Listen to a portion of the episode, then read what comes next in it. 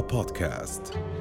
الحمد لله رب العالمين والصلاة والسلام على المبعوث رحمة للعالمين وعلى آله وصحبه أجمعين. وأهلا وسهلا بكم في برنامجكم ساعة محبة. موضوعنا لهذا اليوم هو محبة الله للإنسان. وأذكر هنا ما قاله محمد إقبال هذا الفيلسوف المسلم الشهير عندما قال الوجود قصة عشق أزلية. وجاء أيضا في الرواية الله عز وجل يقول كنت كنزا خفيا فأحببت أن أعرف فخلقت الخلق فبهم عرفت فأحببت أن أعرف فخلقت الخلق فبهم عرفت. ويقول أبو يزيد البسطامي أخطأت في مقدمة أمري بثلاثة أشياء.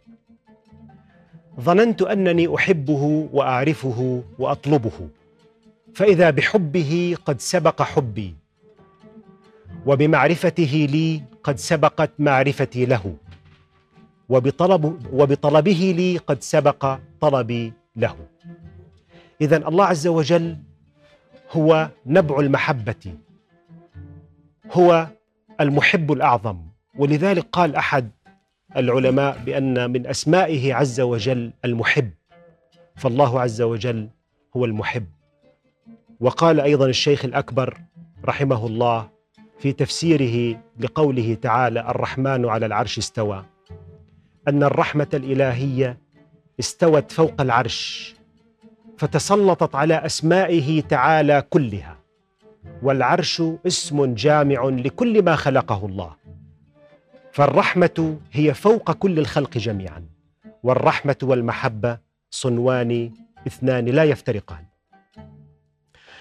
آه، معنا في هذا اليوم ضيف عزيز علينا الدكتور محمد نوح لقضاء ونرحب به ليكون إن شاء الله ضيف هذه الحلقة. بداية ما هو مفهوم المحبة؟ كيف يمكن لنا أن نحدد مفهوم المحبة؟ بسم الله الرحمن الرحيم الحمد لله رب العالمين اللهم صل وسلم وبارك على سيدنا محمد وعلى آله وأصحابه أجمعين وشكرا لفضيلة الدكتور عامر على هذه الاستضافة الطيبة ونسأل الله عز وجل أن ينطقنا بما فيه الخير والفائدة هم قديما عرفوا المحبة بأنها أن تهب للمحبوب كلك حتى لا تبقي لك منك شيئا جميل وهذا المعنى قد يكون شيء من من العلو والسمو في الفكر. ولكن بنفس الوقت العالم كله يدور على المحبة حتى خلق الإنسان يدور على المحبة. أي عندما خلق الله عز وجل الإنسان لو لم يكن الله محبا للبشر ما خلقهم. جميل. لأن الله على كل شيء قدير. ولا يتصور في حق الله أن يخلق ما يكره. يعني أنت في شغلك قد يكون في إنسان بتكره لكن لا تملك حيلة إلا أن تبقيه. نعم. لأنه أنا عاجز العبد عاجز. أكيد. فالسؤال إذا كان الله يكره خلقا فلماذا يخلقه؟ هذا نقص في الألوهية. تعالى الله عن ذلك علوا كبيرا. إذا ما خلق الله خلقا إلا لأنه يحبه تبارك وتعالى. ودلالة محبة الله للخلق أنه دله عليه. أفحسبتم أنما خلقناكم عبثا وأنكم إلينا لا ترجعون؟ فواحدة من أهم أدلة محبة الله للإنسان أنه دل الإنسان على الله عز وجل. ولو شاء لتركه كما ترك الأنعام. نعم. فإن من محبة الله للأنعام أنه ما دلها عليه بالرسالة. والسبب في ذلك لتكون عاقبتها إلى الإنسان. ولو دلها على العبادة كان ما تفرغت لخدمة الإنسان. والخيل والبغال والحمير لتركبوها وزينة ويخلق ما لا تعلمون. فمن مقتضيات محبة الله لخلقه ولو كان الخلق أنعاما أنه ما دلهم على الله عز وجل ما دلهم على ذاته لأنه لو دلهم على ذاته لانشغلوا به عن خدمة الإنسان. فمقتضى محبة الله للإنسان أن يخلق له من يخدمه ومقتضى محبة الله للخادم ألا يدله على ذاته ليبقى في. خدمة المخدوم. جميل. وهذه هذه قضية كبرى في الكون. ومن هنا ال- اللي بدعو له أنا هو أن نصحح التعامل مع الله. إحنا يا سيدي الكريم كلنا تعلمنا منذ الصغر أنه دير بالك ربنا بيسخطك دير. بالك ربنا بيعملك الخوف على الخوف الشديد نعم. من الله عز وجل أنا أذكر أنا كنت في الصف التمهيدي لو كنت في إحدى المدارس ما زال صاحبها حيا جزاه الله خير الجزاء كانت المعلمة تقول اللي بيكذب اللي بي... هذا الأطفال أربع سنوات. اللي بيكذب الله عز وجل عنده قلاية كبيرة وبيقليه فيها زي البطاطا إلى الآن كلما شاهدت قلاية لا البطاطا أذكر تلك. المعلمة يا سيدي نعم. ليست هكذا طريقة تعلم مهم. أنت يجب أن تصدق لأن الله يحبك. نعم. وتصلي لأن الله يحبك. وتؤمن لأن الله يحبك. ولا تؤذي جارك لأن الله يحبك. وإذا تخل... نظرنا للمنظومة الآن. تعمل الخير لله حتى لا يعذبك. أصدق بلاش الله يسخطك. صلي بلاش الله يعذبك. فصارت عندك المنظومة كالتالي. عمل الخير والله والعذاب. بالضبط. بدل ما يقول له صلي لأن الله يحبك. وصوم لأن الله يحبك فيصير عمل الخير. والله والمحبة صحيح. والرفق والشفقة مم. والإقبال على الله عز يعني وجل. دكتور لاحظ التربية من خلال المحبة. يعني يعني الطفل إذا مثل ما تفضلت إذا قلنا له إذا لم تفعل كذا آه، أضربك آه، عاقبك. بينما المحبة يعني عندما يشعر بحبك له سوف لن يفعل وسوف يمتنع عن فعل أي شيء يؤذيك أو أي شيء لا تحبه؟ يعني كيف يمكن للمحبة أن تصبح تربية وكيف يمكن لهذا الحب الإلهي أن يمنعني عن معصيته؟ وبالتالي أذكر هنا من قال ربما أحد كبار الصوفية يعني إن لله عبادا لا يعصونه خوفا يعني من ناره ولا طمعاً في ولا- جنته. وإنما وإنما محبة لذاته يا سلام يعني يعني السيدة نعم. رابعه العدوية قالت كلمة جميلة مهم. قالت ما عبدتك من أجل جنتك ولا خوفا من نارك ولكن وإنما. عبدتك لأنك الله بمعنى لو لم تكن هنالك جنة ولو لم يكن هنالك نار فأنت بذلك تحس بذاتك تستحق أن تعبد لأنك الله نعم. يعني أنا أعشقك لذاتك مهم. وهذا طبقة راقية طبعا من العبادة أن يتوجه الإنسان إلى الله لأنه الله تبارك وتعالى ولذلك فرق كبير بين الطفل اللي بيحل الواجب خايف من المس. وطفل بيحل واجب لأنه يحب معلمته بتلاقي خطه غير ودفتره غير وترتيبه غير صحيح. فرق كبير بين الزوجة التي تخدم زوجها محبة له وتخاف من زوجها وفرق وزوجة نعم. تخدم خوفا منه لأنها أيوة صح. فرق كبير بين الابن الذي يخدم أباه مهم. والابن الذي يخدم محبة أو يخدمه آه، يعني عنفا وخوفا كان والدي الشيخ نوح رحمة الله عليه يقول. بعض الأبناء يصل بهم حد بر الوالدين أن يتلذذوا بخدمة الأب. يتلذذ بخدمة الأب. وشوف الناحية الثانية شو قال له فلا تقل لهما أف نعم. ولا تنهرهما الابن ممكن على الطرفين يسقيك كاسة المي تقول له بجيب لي كاسة مي روح جيب لك كاسة المي لكن في واحد منهم يأتي بكاسة الماء ويأتي بالروي قبلها يسبقه. الإرواء إلى ذاتك.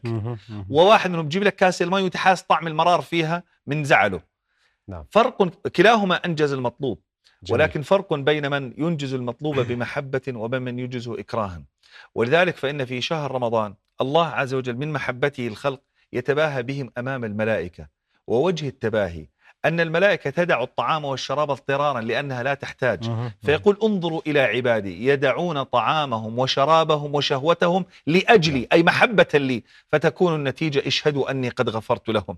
لأن الملائكة تترك الطعام اضطرارا فهي لا تحتاج وابن آدم قادر على أن يأكل وأن يشرب ولكنه يراقب الله عز وجل فيترك الطعام من أجل محبوبه جميل. وأشبه صورة وأقرب صورة لما الأم يكون في بإيدها حبة ملبس وإجا ابنها قال لها أعطيني فتترك ما تريد أن تتلذذ به لتعطيه طبعا. لولدها.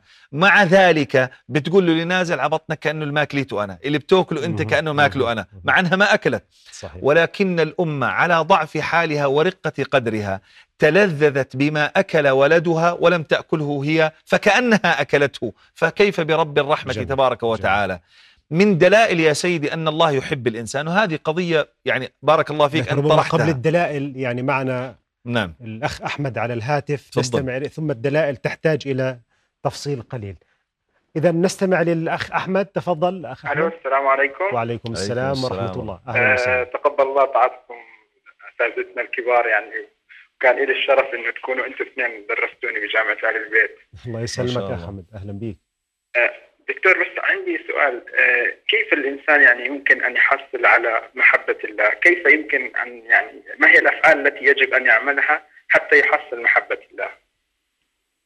جميل جدا شكرا شكرا أخ أحمد آه، دكتور محمد يعني سؤال واضح يعني نعم. ماذا يفعل الإنسان حتى يحصل هذه المحبة شوف آه، فعلا إذا أحرز الإنسان محبة الله عز وجل محبة الله تبارك وتعالى زي مش زي محبة البشر البشر اليوم بيحبك بكرة بيكرهك اليوم بيكرهك بكرة بيحبك فمحبة البشر متذبذبة أما الله عز وجل فإن حظيت بلذة محبته. لحظة فزت نعم. بالنعيم الأبدي إلى يوم القيامة نعم. ولذلك إحنا يجب أن نركض إلى محبة الله عز وجل. والسؤال رائع لأن هنالك وسائل لمحبة الله الله تبارك وتعالى لا ينظر إلى أط- أطوالنا ولا أجسامنا ولا أموالنا ولا ينظر إلى ذواتنا ولا ينظر إلى أشكالنا. ولو كان الله يهمه منا الو- الوجه لخلقنا كما خلق يوسف. أوتي س- شطر الحسن. لو ربنا بيطلع على الفلوس بيعطينا مال قارون. لو بيطلبنا بيطلع على الطول والعرض كخلق خلقنا كآدم. كان طوله ستون ذراعا في السماء يعني طوله أربعين متر. وما زال الخلق يتناقصون إلى قيام الساعة. طب ربنا وين بيطلع قال لك ربك بيطلع على القلب. والله يحب المحسنين. جميل. كون من المحسنين. المحسن من يحسن لا طمعا في الثواب إلا إرضاء لله عز وجل. نعم. كون المحسنين كما فعل سيدنا عثمان.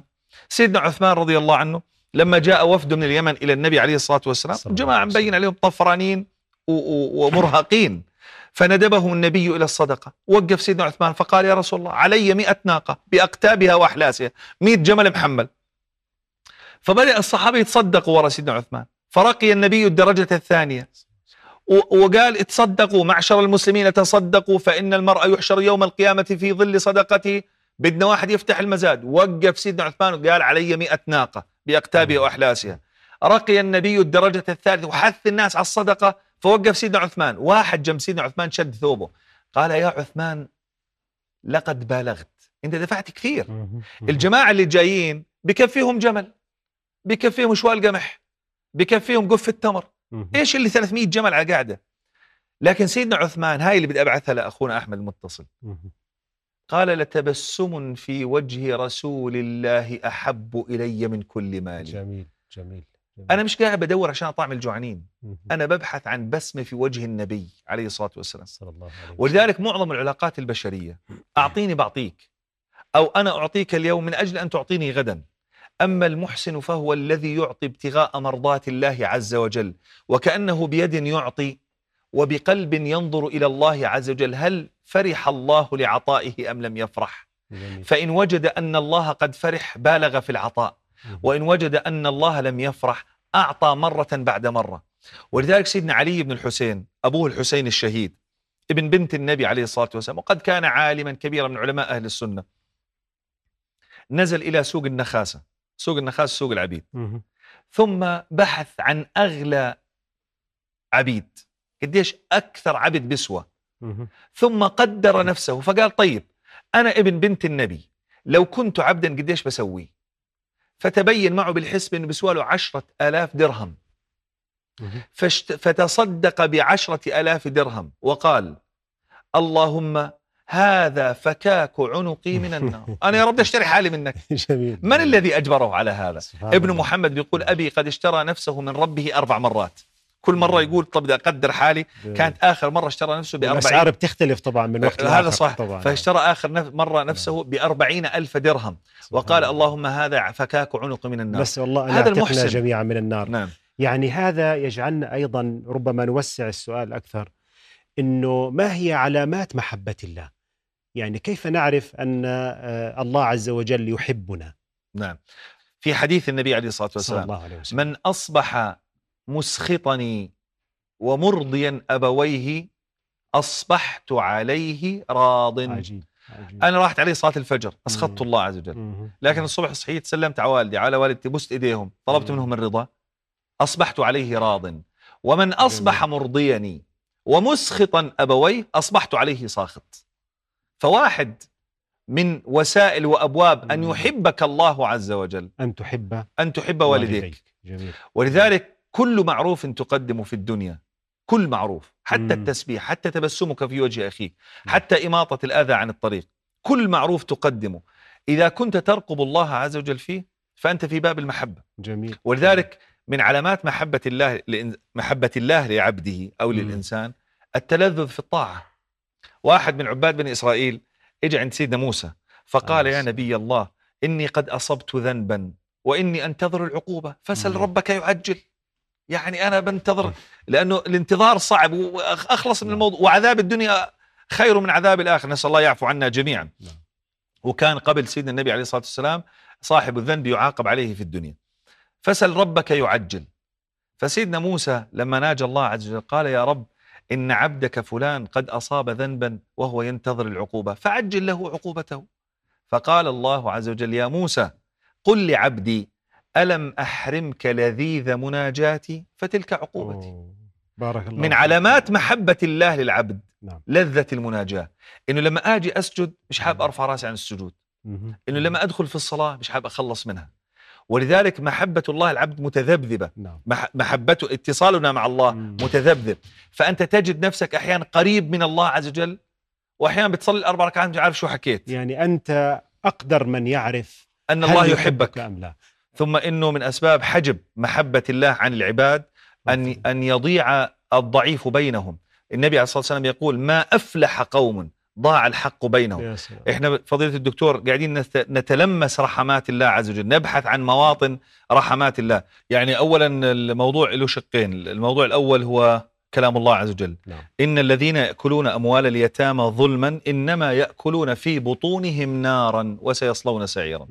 وما الفرق بين من يأكل مال اليتيم والمنظر الذي رأيناه في الأخبار رؤية قبل قليل مم. عندما جنود الاحتلال يعتقلون هذا الطفل عمره خمس سنوات نعم. هذا أكل حق الطفل وهذا أكل حق مجرمين الطفل كلاهما إجرام مجرمين كلاهما نعم. إجرام وفي حديث النبي عليه الصلاة والسلام اشتد. غضبي على من ظلم عنده مسلم قادر على إنصافه فلم يفعل والمظلوم ليس بينه وبين الله حجاب نسأل الله العفو والعافية نعم. وهذا وهذا من أسباب منع رحمة صحيح. الله عز وجل نتلمس أين هي المواضع التي تحبب الله فينا وتجد آه، إنسان آخر وجهة أخرى تؤدي إلى حجب محبة الله عن العباد عندما يظلمون الأيتام أو يأكلون أموالهم نعم. ظلما وزورا. نسأل الله السلامة. آه طيب دكتور يعني الحديث الشريف الذي يقول أحب ثلاثا وحبي لثلاث أشد. نعم. أحب الشيخ الطائع وحبي للشاب الطائع أشد. نعم. أحب الفقير المتواضع وحبي للغني المتواضع أشد. أحب الغني الكريم وحبي للفقير الكريم أشد. يا سلام. يعني عندما الله عز وجل يقول أحب الشاب الطائع أحب الفقير الكريم هو يحب الفقير الكريم ويحب الغني الكريم ولكن نعم. لأن الفقير الكريم ظروفه صعبة. نعم. يعني هؤلاء الثلاثة يا راتبه 100 سيدي. دينار يا دكتور. الثلاثة يسبحون عكس نعم. التيار. أيوه. فال فالغني الكريم ما ما في عنده مشكلة. نعم. هو مع التيار مال كثير وتكرم منه. مهم. مهم. شيخ طائع.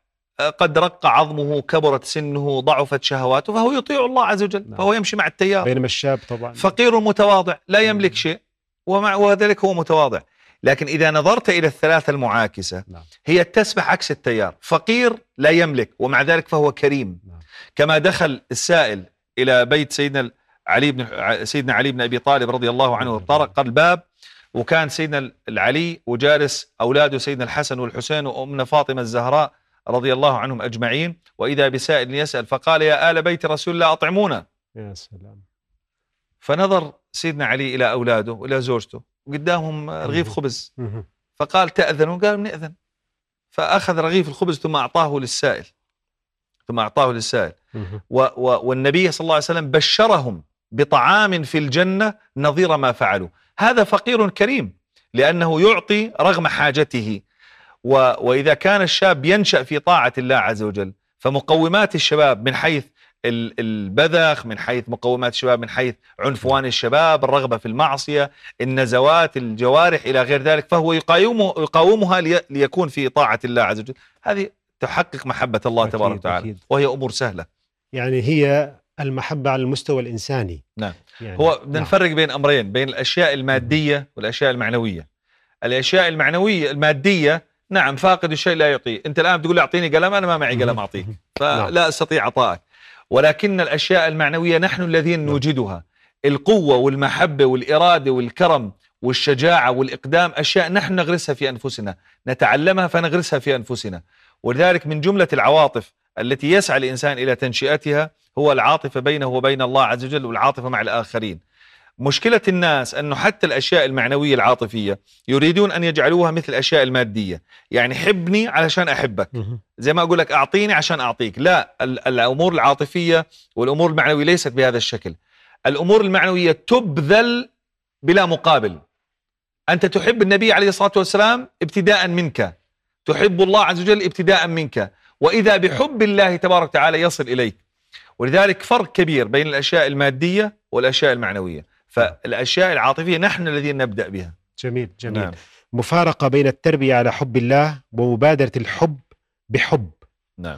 والتربية المبنية على الخوف والرهبة وهذا وهذه يستحيل أن ترتبط بالمحبة. يعني الفكرة اللي أشرت إليها دكتور في بداية الحلقة كيف أن التربية المبنية على الخوف؟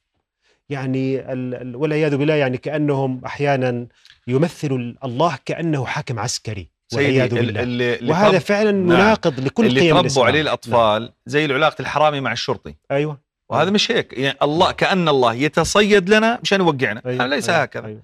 النبي عليه الصلاة والسلام أخبرنا يعني خلينا نلاحظ كيف الله يحبنا مهم. لما بيجعل لك الحسنة بعشرة والسيئة بواحدة هذا بيحبك أكيد لما ربنا تبارك وتعالى الجنة يدني- أعدها لك يدني على عبده يوم القيامة كنفه ثم بيقول له تعال أيوة. عملت عملت آه والله يا رب عملت مم. يقول عبدي سترتها عليك في الدنيا وأنا أغفرها لك اليوم هذا محب النبي عليه الصلاة والسلام أخبر في قصة جميلة. قال النبي عليه الصلاة والسلام يؤتى بعبدين يوم القيامة لأحدهما دين على أخيه.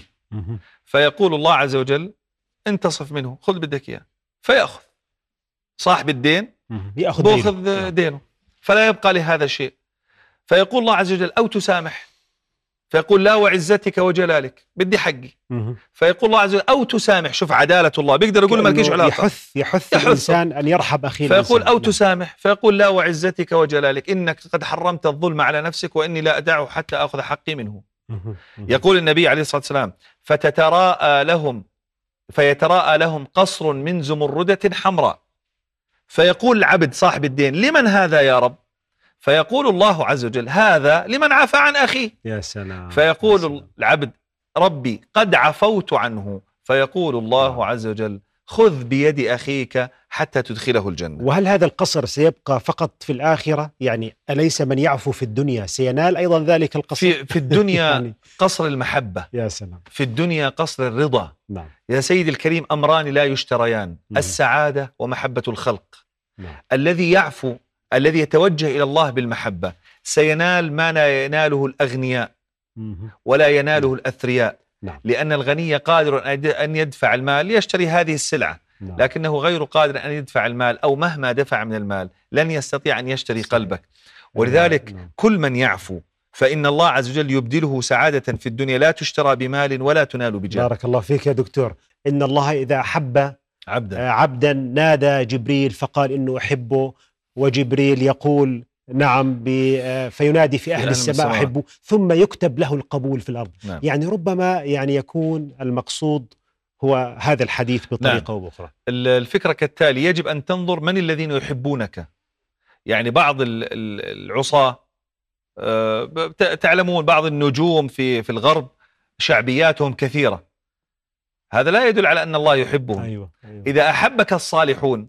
إذا أحبك المتدينون إذا أحبك أحباب الله عز وجل نعم. هذا دليل على أن الله يحبك ففرق بين أمرين بين الشعبية والمحبة أيوة. أيوة. الشعبية كما نجد بعض ال- الفنانين وإلى غير ذلك تجد دول الغرب يعني يصفقون وراءهم ويهللون هذه تسمى شعبية لكن المحبة هي الاقتناع بما يقول هي نعم. الرغبة في الملازمة هي الرغبة. أن يهتدي على يده هي الرغبة أن يخدم الدين من خلاله من خلاله هذه محبة الله عز حب وجل يبقى ويدوم ولا نعم. يتزعزع دكتور آه، أحب أحب الناس لله أنفعهم للناس نعم. يعني لاحظ هذا الحديث النبوي كلما كنت أنفع لخلق الله وكلما كنت أكثر عطاء وأكثر محبة وأكثر جودا كلما أحبك الله أكثر وهذه الفكرة يعني هي تتصل بما تفضلت به قبل قليل ولكن هذا الحديث يستحق منا أن نتوقف عنده قليلا فماذا تقول دكتور يا محمد؟ سيد الكريم محبة الله العبد درجات. من أراد أن يترقى في هذه المحبة فليأخذ بالأسباب. من أسباب زيادة محبة الله للإنسان أن تكون نافعا لخلقه نعم. أن تكون نافع للخلق ولذلك أنا بأكد مرة ثانية على موضوع أن تعطي المعروف وتبذل المعروف وتبذل الإحسان وتبذل الصدقة وتبذل المساعد الآخرين دون أن تنتظر منهم النتيجة. جميل. لأن النبي عليه الصلاة والسلام يقول ليس الواصل بالمكافئ نعم. أنا بزورك فبتزورني. إذا زرتك بتزورني ما زرتك ما بتزورني. هذا واحد قبال وحده. نعم. ولكن الواصل الذي يصل من قطعه. جميل. فهو مقاطعني أنا بروح بوصل. هنا أصبحت واصل. جميل. فإذا أردنا أن نترقى في سلم المحبة مع الله عز وجل لها أسباب. هنالك أسباب تعبدية وهنالك أسباب مجتمعية. الأسباب التعبدية لما إجى واحد عن النبي عليه الصلاة والسلام فقال يا رسول الله ادعو الله أن أكون رفيقك في الجنة. قال أو غير هذا؟ أطلب لك طلب ثاني. فقال والله يا رسول الله إلا هذا. فقال إذا أعني على نفسك بكثرة السجود. يا سلام. كثر من السجدات هذا تعبديا. لكن أيضا هنالك وسائل اجتماعية. النبي عليه الصلاة والسلام دخل على المسجد يوم من الأيام فوجد شابا يعبد الله. ورد ثاني يوم شافه. رد ثالث يوم شافه. فانتبه النبي صلى الله عليه وسلم. فقال من هذا؟ فالصحابة يا رسول الله هذا فلان ابن فلان يعبد الله يصوم النهار يقوم الليل. يعني الصحابة أرادوا أن يفرحوا النبي مهم. بكثرة عبادته. لكن شوف ملحظ النبي صلى الله عليه وسلم. فقال من ينفق عليه؟ ما دام هو بصوم بالنهار وبقوم بالليل طب مين. بيصرف عليه؟ فقال رسول الله له أخ تاجر ينفق عليه. ولاحظ الصحابة كيف عظموا هذا نعم. وهذا مشوه تمشاي له أخ تاجر ينفق عليه. فقال عليه الصلاة والسلام والذي بعث محمدا بالحق إن أخاه لأعبد منه. يا سلام يا سلام. وهذا يؤكد يعني أن من يعمل ومن ينفق ومن يساعد من أسباب مكانته- محبة الله نعم، العمل. عند الله. يعني الحديث الذي يقول إنه إذا أحب الله عبدا ابتلاه. نعم. يعني وفعلا يعني هذا الحديث يجعلنا نتوقف قليلا. كيف يكون البلاء علامة محبة؟ يعني موضوع صعب. وربما نعم. يحتاج إلى شيء من التوضيح اولا الابتلاء لا يقصد فيه المصيبة أها قد يبتليك بالمال أيوه قد يبتليك بالجاه قد يبتليك بالسلطان بال... قد يبتليك والشر. الحديثة نعم. قد يبتليك بالعمارات نسأل الله انه سبحانه وتعالى يوسع علينا جميعا. قد يبتليك بأن تكون مبلغا عنه في في دينه مهم. مهم. قد يبتليك أن يجعلك مسلما مجاهدا وطبيبا فيأتي إليك المريض فلما تيجي تصرف له الدواء بتقول له شوف أنا بكتب لك الدواء لكن ثق تماما وإذا مرضت فهو يشفين. فالناس ينصرف أذهانهم إلى أن الابتلاء هو فقط المصائب. لا ليست المصائب وحدها. المصائب جزء من نظام الحياة. وان اللي- علاقة الابتلاء بالمحبة بمع بجانبيه. أن الله عز وجل والضراء. أن يعني الله تبارك وتعالى يريد أن يظهر محبته في قلب هذا الإنسان فيسلط عليه من متع الدنيا أيوه. ما تكون في ظاهرها وطبيعتها تلهي ومع. ذلك يتركها وإذا به مع الله عز وجل. شوف حديث النبي عليه الصلاة والسلام. عجب ربك لقوم كانوا في سرية فلما راحوا منها خلصوا منها في جهد وتعب شديد.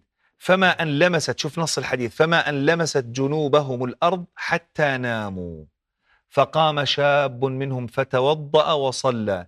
يتململ بين يدي ربه تململ يا اللذيذ سلام رغم التعب رغم ورغم التعب. الجهد ورغم الظاهر أنا نعم. تعبان لازم أنام. نعم نعم وإذا به يترك التعب ويستعلي على التعب محبة لله فيقوم بين يا يدي. الله عز وجل والله يا يا سلام. الكريم أنه هذا المنظر رأيته أكثر جميل. مرة جميل. من بعض إخوتنا في في القوات المسلحة بيكون بالغفارة وماسك المصحف مهم. والله يا أخي رأيته أيضا في إخواننا في في الأمن العام الحمد بيكون. في دورية أو في غفارة وماسك المصحف يقرأ مع أنه التعب والإنهاك والإرهاق بيخلي الإنسان يترخرخ لكن هو يستعلي على هذا كله ويقرأ القرآن الكريم جميل. فالابتلاء من الله عز وجل هو امتحان قد يكون نعم. سراء وقد يكون ضراء فإن كان سراء فظاهر الأمر أنه هذا الامتحان قد يصرفه عن ذكر الله وإذا به يستعلي على هذه الملذة فيذكر الله عز وجل الله نعم. يجزيك خير يا دكتور دكتور يعني ال ال ال الحديث النبوي يقول إن الله جميل يحب الجمال محبة الله للجمال. يعني كيف نكون كيف نتمثل بالجمال حتى يحبنا الله. وهنا أذكر قصة لبعض الصوفية. قال إنهم كانوا في في في الكعبة يعني يطوفوا بالكعبة وإذا بامرأة جميلة وهذه المرأة الجميلة يعني آه، فاتنة وملفتة للانتباه. فأحد آه، التلاميذ الصغار صوفي جديد لساته بعده مش عارف يعني الحقائق. فقال لعنة الله عليها. تفت تضل الناس وتعرف للأسف هذا الخطاب اللي نعم. عندنا لعنة فق... فلما سمعه الشيخ قال يا بني ليس هكذا وإنما ارفع يداك ندعو الله أن يكف هذا الجمال عن النار فإن مكانه الجنة. هذا الإحساس بأن الجمال لا بد أن ينتهي إلى الجنة. الإحساس بالجمال عند المسلم هل هو علامة من علامات حب الله عز وجل أم لا؟ فرق كبير بين الجمال وتذوق الجمال مه. مه. الجمال كل العيون تراه جميل وإن رأى وردة أحب تملكها نعم. هذا رأى الجمال لم يتذوق الجمال مه. مه. إن رأى امرأة جميلة أحب أن يتزوجها مه. هذا رأى الجمال ما تذوق الجمال نعم. ولكن تذوق الجمال أن تتمنى رؤيته في الجنة يا سلام فإذا رأيت وردة جميلة تمنيت على الله أن ترى مثلها وأجمل منها في الجنة. إذا رأيت شابا وسيما تتمنى على الله أن تراه في الجنة. أحد كبار المشايخ مر على شباب يسكرون. ويلعبون ويضحكون. فاللي معه كما تفضلت. نعم. قالوا نقيم عليهم الحد. قال لا. اللهم يا سلام. كما فرحتهم في الدنيا فرحهم في الآخرة. طبعا فرح الآخرة لا يكون إلا بتوبتهم. نعم. ترى فرح الآخرة فهم. لا يكون إلا بتوبتهم. سين الإمام أبو حنيفة رضي الله عنه كان له جار شاب فكان إذا سكر ورجع في الليل سكران يقول أضاعوني وأي فتى أضاعوا ليوم كريهة وسداد ثغري. فيوم الأيام قبض عليه العسس ال- الحرس قبضوا عليه فأخذوه. فثاني يوم دخل الإمام أبو حنيفة عند الوالي فلما الوالي رأى الإمام أبو حنيفة قام ووقف على حيله وقال يا مولانا أبشر ماذا تريد؟ قال له في عندك شاب بدي أطلعه. والإمام أبو حنيفة ماسك إيده قال له آه يا فتى أضعناك؟ يا سلام. فقال يا إمام كنت تسمعني. فقال ليس ذاك ولكن الله كان يسمعك. جميل فقال جميل. يا إمام توبة على يدك لا أرجع إلى مثلها أبدا. جميل فرق جميل. بين رؤية الجمال نعم. وتذوق الجمال. طيب دكتور يعني نعود للحديث عن آه، يعني من الذين يحبهم الله؟ يعني القرآن الكريم يقول إن الله يحب المحسنين يحب المتقين الصابرين. يعني هناك أصناف كثيرة جدا. نعم. وهناك من لا يحبهم. نعم. يعني من من ذكر القرآن الكريم أن الله من لا يحبهم.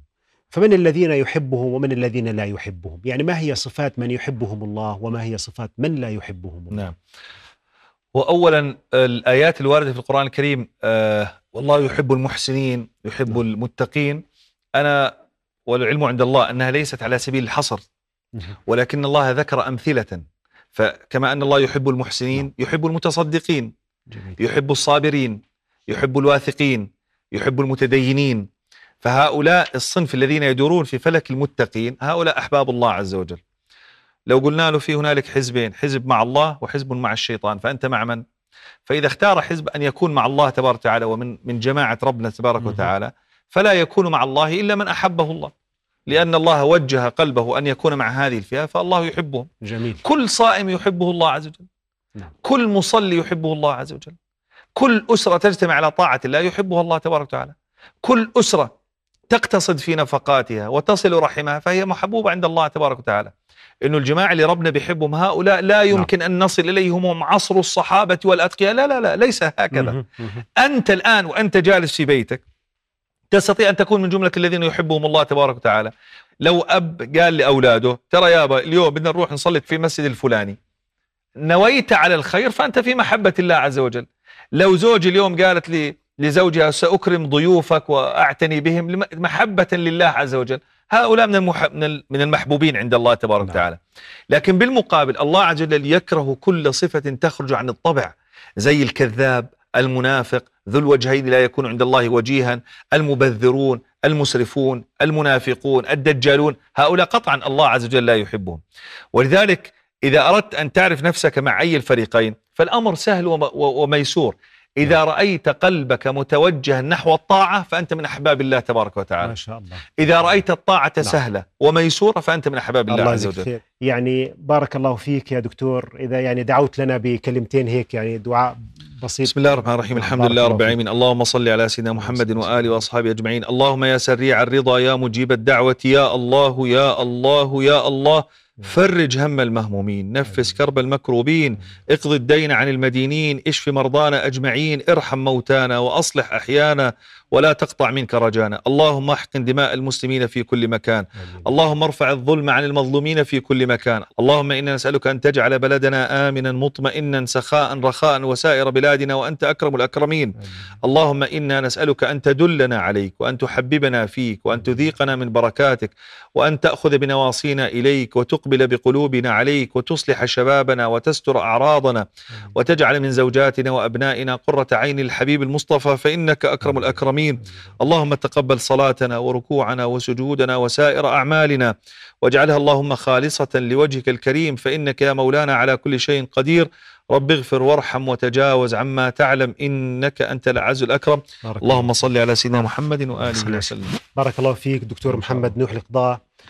وشكرا لكم في هذا البرنامج في هذه الحلقة المميزة إن شاء الله حول محبة الله للإنسان. كنا معكم إذا في ساعة محبة من قناة رؤيا. بارك الله فيكم. رؤيا بودكاست.